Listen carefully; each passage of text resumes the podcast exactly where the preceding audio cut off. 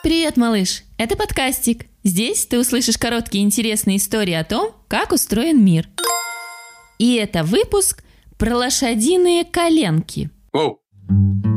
Бывает, лежишь в теплой уютной кровати, на мягкой подушечке под одеялом.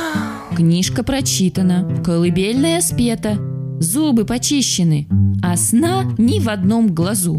А, Вертишься, как вошь на гребешке, как червячок на грядке.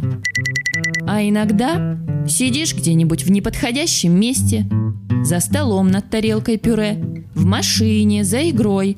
Глаза начинают закрываться сами. Раз, и ты спишь.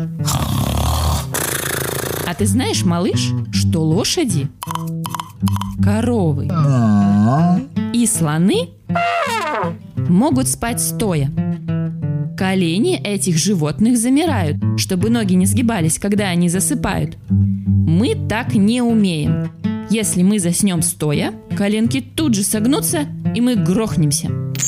Звери спят стоя, чтобы быть на чеку в случае опасности. Или когда нужно в любой момент убежать. Например, от хищника.